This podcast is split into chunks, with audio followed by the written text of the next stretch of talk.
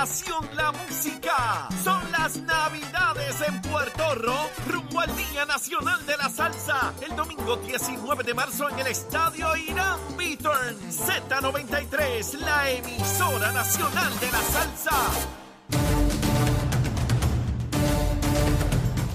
Bueno, mis amigos, ya comenzando nuestra segunda hora aquí en Nación Z Nacional. Y tal como les dije, llegó William Villafañe.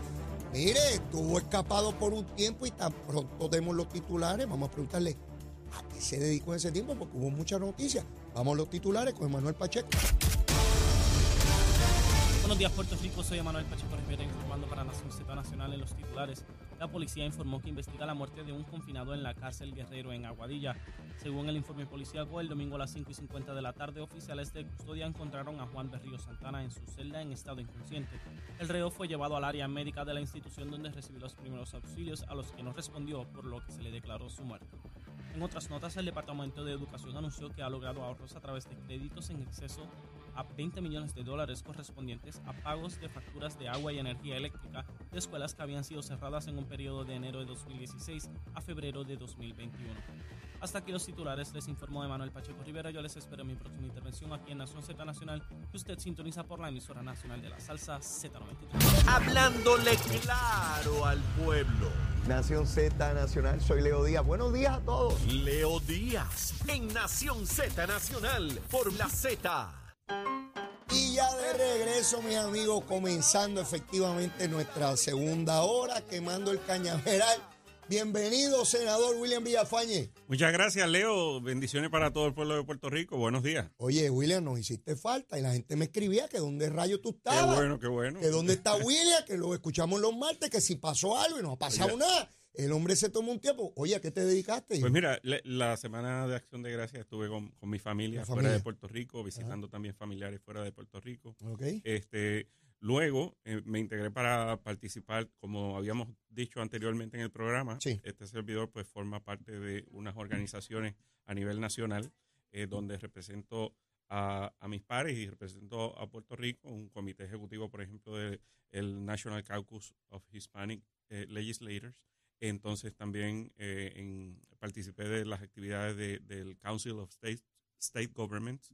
Eh, ahí pues eh, tuve a bien también abogar por lo que son los fondos de Medicaid. Estas organizaciones le dan apoyo a los esfuerzos de Puerto Rico para Ah, lograr eh, dinero para, para Medicaid, que está ahora mismo Sí. ante la consideración del Congreso. Sí. También pude establecer comunicación y relaciones con legisladores de Hawái y de Alaska, eh, precisamente porque Hawái y Alaska son las eh, situaciones más recientes de admisión como Estado. Los últimos Eh, territorios en convertirse en Correcto, en 1959. Y, y- y logramos, por ejemplo, en el caso de Alaska, una comunicación con la oficina de la recién electa eh, congresista Mari Pertola, que pertenece precisamente al Comité de Recursos Naturales de la Cámara de Representantes y va a apoyar el, el- el proyecto de la Cámara HR Ella, ella salió 8393. electa ahora, Sí. en las elecciones de medio Ella, término. ella es la sucesora de Don Young, ah, ok. eh, ok. que, que prevaleció o sea, que tiene el, mismo compromiso de Don Young lo tiene ella. Correcto. Qué bien, qué bien. y en el caso del gobernador de, de eh, Hawái, eh, este, eh, que también eh, nos respalda en, Ok. en el esfuerzo de Qué convertirnos en bien, qué bien. O sea, que estuviste trabajando. Sí, estuviste sí, trabajando porque si estabas tramitando con estas organizaciones, el que a su vez, hablábamos ahorita de cabildeo, estaba tratando de explicar lo que constituye y cómo esto está reconocido. En Puerto Rico hay una especie de, de mito con relación al cabildeo y se relaciona con cosas como ilegales o, o sobornos y cosas, cuando el cabildeo es algo profesionalmente bien regulado en los Estados Unidos y aquí en Puerto Rico incluso.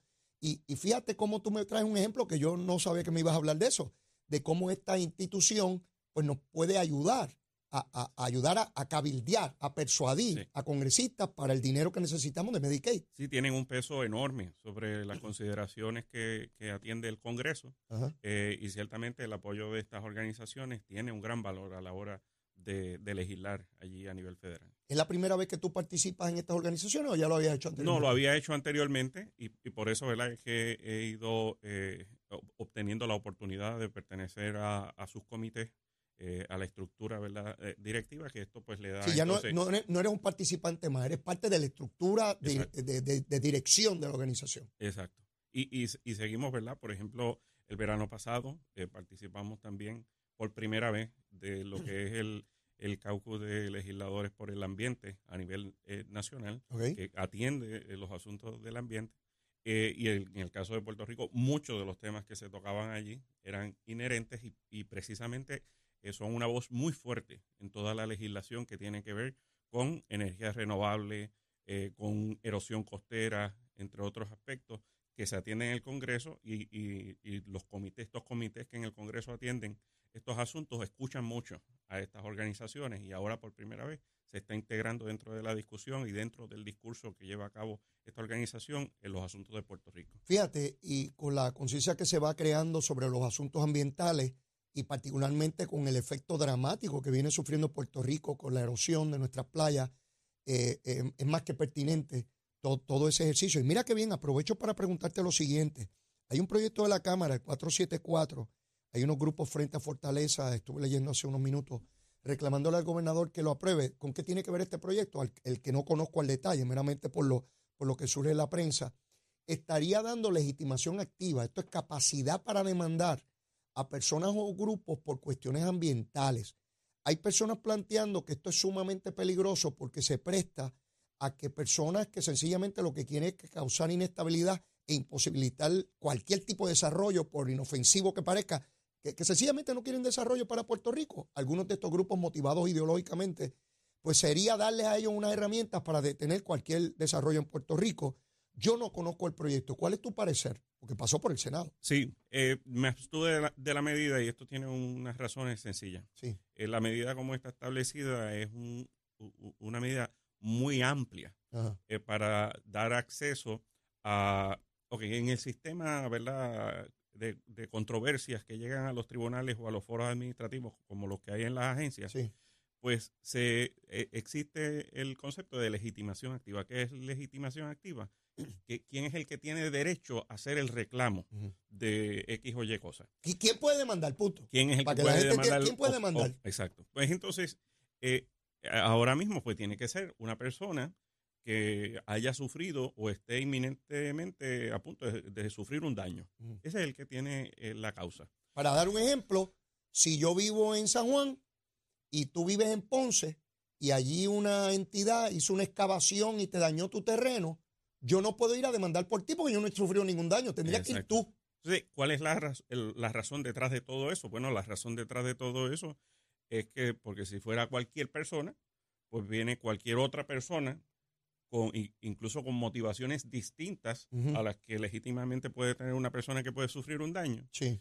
Eh, y, y por motivaciones políticas, por motivaciones ideológicas, por meramente este, torpedear cualquier tipo de desarrollo. este, eh, por cuestiones económicas, eh, pues, pues, viene y, plantea, invierte dinero para que el, otro proponente tenga que gastar mucho dinero en eso. ¿Y eso qué hace? Eso desmotiva entonces la inversión, desmotiva el desarrollo, incluso de cosas que sean eh, positivas para el bienestar de la comunidad que realmente se pudiera afectar por ello. Entonces, por eso es que hay esas limitaciones, además de que eh, los tribunales no darían abasto de atender tanto asunto y tanto pleito, y los pleitos se podrían volver hasta demasiado complejos, y para aquel que verdaderamente tiene un interés en que se resuelva un problema, un asunto, pues les resultaría muy costoso, muy oneroso litigar. Esa es la razón detrás de todo eso. Entonces, eh, lo que está detrás de todo esto es más político, es más eh, para que eh, grupos cuyo interés primordial no es el ambiente, sino el asunto político detrás de todo, pues estén cada vez en el tribunal haciendo planteamientos, mm. Aunque a final de cuentas no lleguen a nada, pero provocaron noticias, etcétera, y, boicotearon el desarrollo económico. ¿La delegación del PNP le votó a favor o en contra? entiendo. Ah, obtuvo los 14 votos. ¿Quiénes votaron a favor? Eh, no, ningún PNP votó a favor. Ok. En el Quiere decir que esto fue votos del Partido Popular y debo suponer que independentistas y Victoria Ciudadana. Exacto, sí. Ok. Y debo suponer que en la Cámara la delegación del PNP tampoco le votó a favor. Entiendo que no. Llegó a los 26 votos, eh, debió haber superado los 26 votos si tuvo todos los votos Sí. del Partido Popular y otra vez Victoria Ciudadana y del Partido Independentista. Exacto. Entonces, eh, ¿qué- ¿cuál es el eh, detalle con esto? Mira, no hay, yo entiendo que si se tratara, por ejemplo, por ejemplo.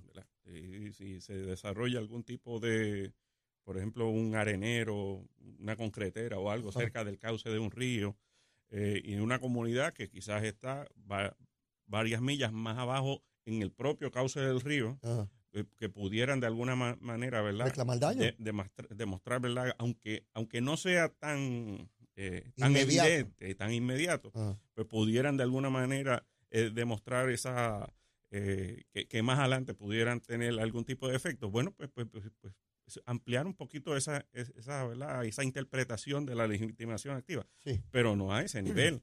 Este, que pudieran tener la facilidad de, de- de ir al departamento, ir al tribunal para que eh, establecer un, un mandamo a que el Departamento de Recursos Naturales actúe en X o Y circunstancias, pues también, pero no eh, que cualquiera, Sí.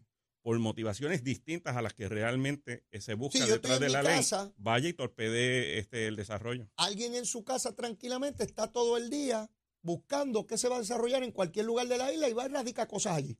O peor aún, eh, su- subsidiado o financiado por intereses ajenos a los del pueblo, eh, vaya y específicamente vaya a ciertos proyectos que pueden ser la competencia de ese que subsidia Oh, interesante eso. y, y los manda Sí, sí. y los financia. Yo cojo a este, a loquito este, Eliezer, y, y le doy unos chavitos y para que vaya y proteste en todos los proyectos del desarrollador que me hace competencia a mí. Y, Claro. y le detengo todos los proyectos a eso. Eso se- Y se aquel se para allí a decir tonterías y locuras de que viene un meteorito y ya detuvieron el proyecto. pudiera ser así. Eh, bueno, entonces lo que anticipo es el veto del gobernador.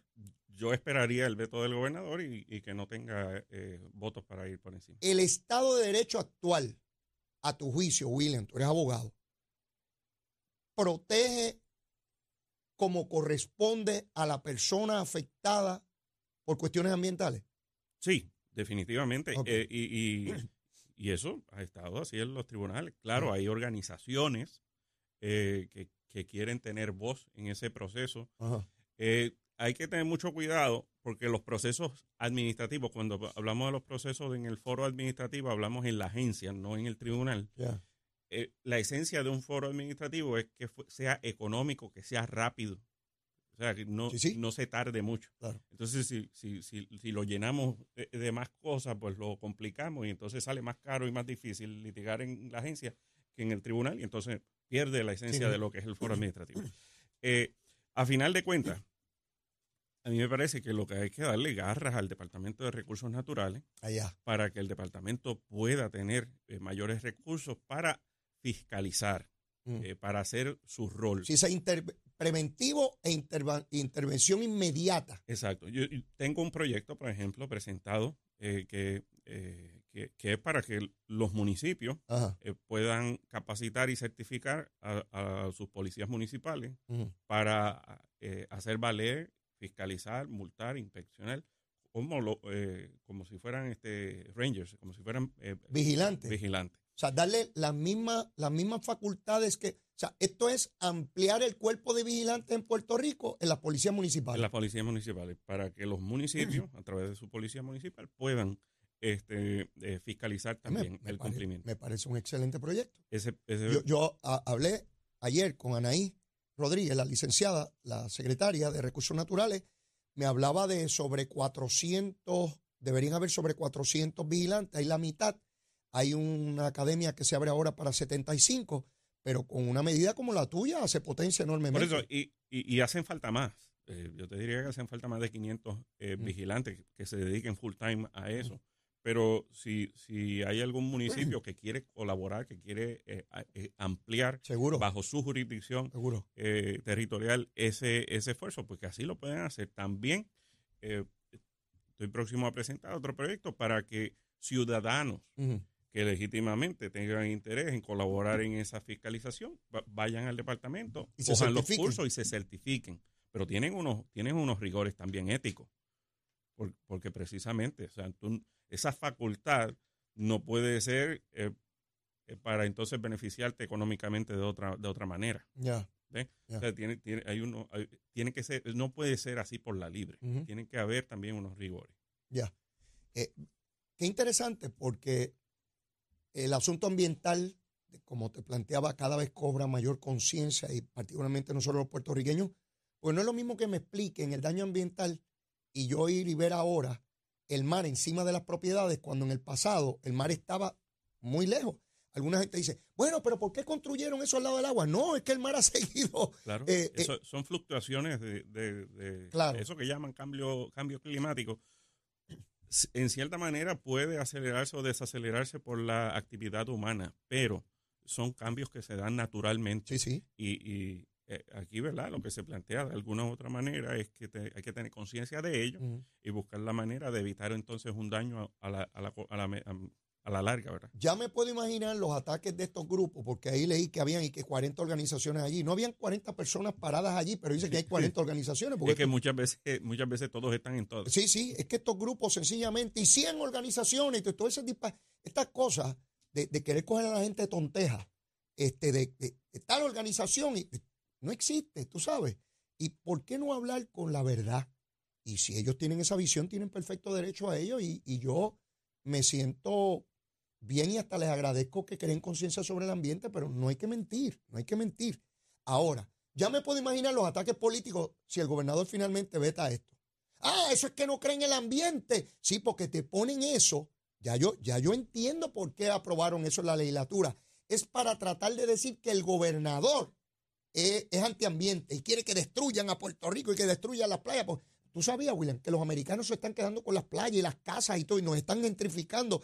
Todo ese tipo de discurso incendiario de cara a la próxima elección. Mira, yo, yo creo, creo que no soy tontejo, William, creo, pero a lo mejor, a lo mejor lo soy, y por eso es que creo que no lo soy. Este, pero ya yo veo todas las zancadillas que se están poniendo desde la legislatura para, para ubicar al gobernador y decir, no, no, es antiambiente. Mira cómo aquí era para que todo el mundo pudiese demandar. Y si tú no lo explicas, William, hay personas que van a entender, ah, pues mira, yo podría incluso demandar, mira cómo quieren que la gente del pueblo no, no se defienda, porque ese es el discurso demagógico. Es como el discurso, yo, yo estuve en un programa ayer donde se le preguntaba a la gente, ¿y usted eh, cree que se deben gastar 3.5 millones en despedir al año por el gobierno? Si a mí me hacen esa pregunta así, William, yo digo, claro que no, ¿cómo gastar? No le dicen que es una promoción donde lo van a ver más de 44 millones ciudadano en todos los Estados Unidos. Es una inversión con una capacidad inmensa para turismo, comercio, industria, pero nada. Es como, como, la publicidad que invierte todo comerciante, ¿verdad? Que quiere vender su producto. Exacto. Si nosotros queremos que Nación Z Nacional se escuche y se vea, hay que promocionarlo, porque si no la gente no sabe que esto existe. Así es. Hay que poner que Leito está quemando el cañaveral ahí todos los días. Hay que invertir. Exacto. Para, para poder tener ese retorno de, de ganancia. El, que, llega a través, ¿verdad? de, de nuestros puertos a, Puerto Rico para visitarnos. Por algún modo se Alguien le dijo que esto existía, ¿verdad? Porque no iba a llegar a aterrizar el avión en el agua. No fue pura casualidad. no, no. Alguien le dijo, eh, si, si no es de aquí, ¿verdad?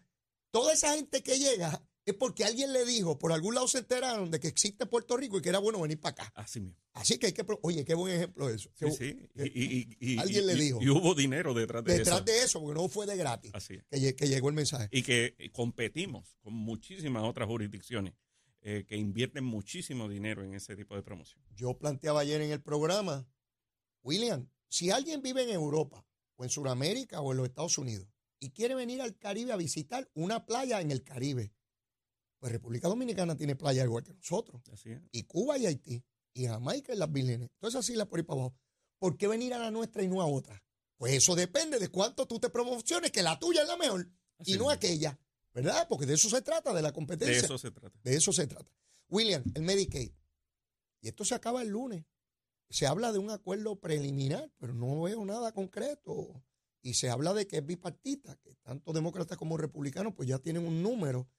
Eh, ¿Crees que finalmente se apruebe alguna partida? Sí, eh, hay ambiente para aprobarse. Eh, la cantidad, ¿verdad? No la sabemos todavía.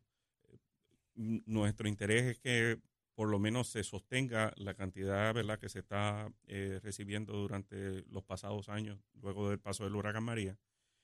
Todavía eso es mucho menos de lo que recibiríamos como Estado, pero permitiría que nos- nuestro sistema de salud eh, público y privado eh, continúe operando por, por este eh, subsidio federal.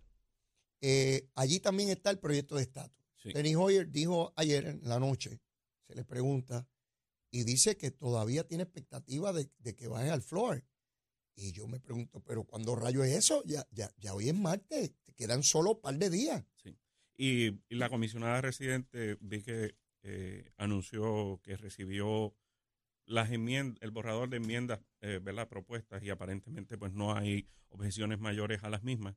Eh, de ser así, pues entonces no debe haber problema con que se baje al floor y que el mismo sea aprobado. Y esperemos que eso ocurra, ¿verdad? En, entre estas dos semanas. Cuando la comisionada habla de las enmiendas, ¿se refiere a las que ella eh, planteó de Alexandria Ocasio o son otras enmiendas de otros legisladores? No, algunas de, algunas de Alejandra, eh, Alexandra Ocasio. Porque la comisionada señalaba, ella habla de enmiendas, pero no nos trae nada escrito. Sí, pues sí, pues, pues de, de parte, ¿verdad? Del, del- de Alexandria Ocasio Cortés. ¿ok? Eh, y no tenemos idea de qué, de qué estamos hablando en esas enmiendas. ¿Se Eh, cambian sustancialmente de lo que se trata? ¿verdad? No he tenido acceso a cuáles son las enmiendas, pero aparentemente no, no serían enmiendas que causarían eh, obstáculo mayor. Que rompan el consenso generalizado Exacto. sobre la medida. Exacto. Eh, bueno, pues vamos a ver. Yo, yo te digo que yo había perdido casi, digo, la esperanza es lo último que se pierde, yo estaba a punto de perderla. No, no, No, eh, no la podemos perder. exacto. Eh, El, ¿verdad? Para, para el ala demócrata, Ujú, esto eh, es un elemento importante. eh, máxime cuando han perdido la Cámara de Representantes y ya pues durante el próximo mes habrá transición en, en- en la Cámara de Representantes Federal, porque eh, esto en esencia como colectividad, como partido y como mayoría de, de su electorado y de su grupo político, Ajá. es un, es un más que un compromiso, es una necesidad para Mm. ese partido, el, el adelantar el- la solución del problema político de Puerto Rico. Y yo le añadiría a eso, por lo menos es lo que pienso, que para los demócratas el planteamiento de que tanto DC como Puerto Rico deben ser estados no se puede quedar en retórica. Si tienen la mayoría, tienen que accionar, tienen que, que- que viabilizarlo. Claro, eso polariza la cosa dramáticamente. De igual manera, los republicanos Sí. dicen, ¿cómo? Esta gente traer un estado demócrata para afuera de aquí. Sí, pero de, de la misma manera, ¿verdad? La- nuestra comisionada residente, que es republicana, eh, tendrá a su haber, ¿verdad? Si esto no, no pasa al Senado en lo que queda de, de- de Congreso, pues entonces eh, nuestra comisionada residente tendrá sus haberes en la Cámara de Representantes, que será de dominio republicano durante el próximo, los próximos dos años. Y, y fíjate, antes de la legislación actual, Sí. se habían pasado eh, proyectos en la Cámara de Representantes Sí, sí. bajo el liderato republicano. O sea que sí es posible lograr legislación eh, aún con una Cámara de Representantes republicana. Ese es el asunto, a mi juicio, ¿verdad? Junto al de Medicaid de mayor importancia, por lo menos que nos afecta a nosotros los puertorriqueños. Otra vez tenemos que ir a rogar porque no tenemos legisladores ele- Sí. electos por nosotros que tengan voto, porque la comisionada no tiene voto. Eh, eh, de, de ir allí, la comisionada pues intenta persuadir, pero, pero no, no vota. Eh, así que un poco planteaba al comienzo del programa cómo siguen pasando las décadas y desde el 1898 y los puertorriqueños no tener allí, en Senado nadie y en la Cámara un legislador que no tiene voto. O sea, es absurdo que nosotros en el siglo XXI mantengamos est- una situación de, de inferioridad política tan dramática, tan injusta y barbárica. Ningún pueblo del mundo debe estar sujeto a una condición como esa. O es independiente o tiene poderes políticos dentro de la federación que, que incluya, en este caso, los Estados Unidos de América. e- Eso hablaba yo con, con el gobernador de, de Hawái. eh. Él me decía, mira, a ver, a lo mejor algún día eh, tú puedes este, formar parte del Congreso. Y yo, y yo le dije, yo con que yo pueda votar algún día Por alguien por que vaya allí. alguien que vaya allí a representarme Así es. y que tenga voz y voto, con eso, Con es eso, suficiente. con eso está cumplido. Tenemos que ir a una pausa y luego de la misma, William Villafañe, que hace tiempo que no nos recomienda almuerzo, viene con su recomendación de almuerzo. Llévatela, chero. Buenos días, Puerto Rico. Soy Emanuel Pacheco Rivera con la información sobre el tránsito. Ya ha comenzado a reducir el tapón en la gran mayoría de las carreteras principales del área metropolitana. Sin embargo, la autopista José de Diego se mantiene ligeramente congestionada desde Bucanán hasta el área de Torrey en la salida hacia el Expreso Las Américas. Igualmente la carretera número 2 en el cruce de la Virgencita y en Candelaria en Toa Baja y más adelante entre Santa Rosa y Caparra.